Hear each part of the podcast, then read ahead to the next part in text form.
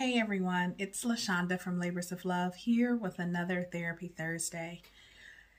Um, today I want to talk about flowers now. Um, my birthday is approaching, and when people keep asking me what I want, I keep saying, I want my flowers now. Um, I want to know how my life has impacted other people's lives, and you know, I don't want to wait until a memorial service when I'm not able to hear those things. I want my flowers now.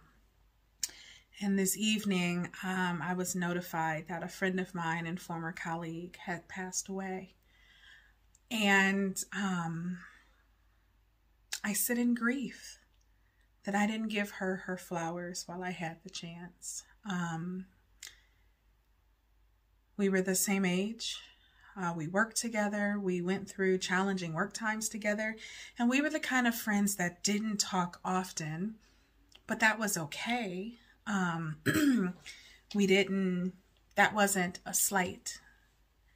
We talked when we talked. And the most important thing is she was there when it mattered.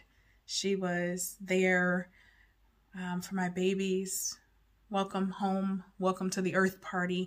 She was there for my graduation party. She was there in the moments when celebrating me and my life was paramount.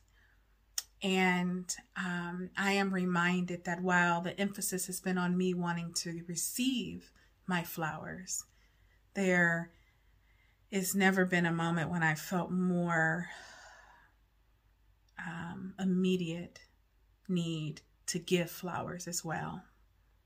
And so this week's message is short.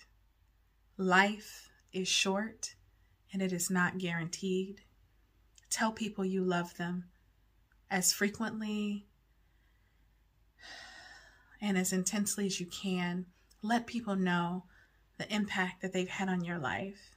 Even if you think they know, even if you know that they know, still tell them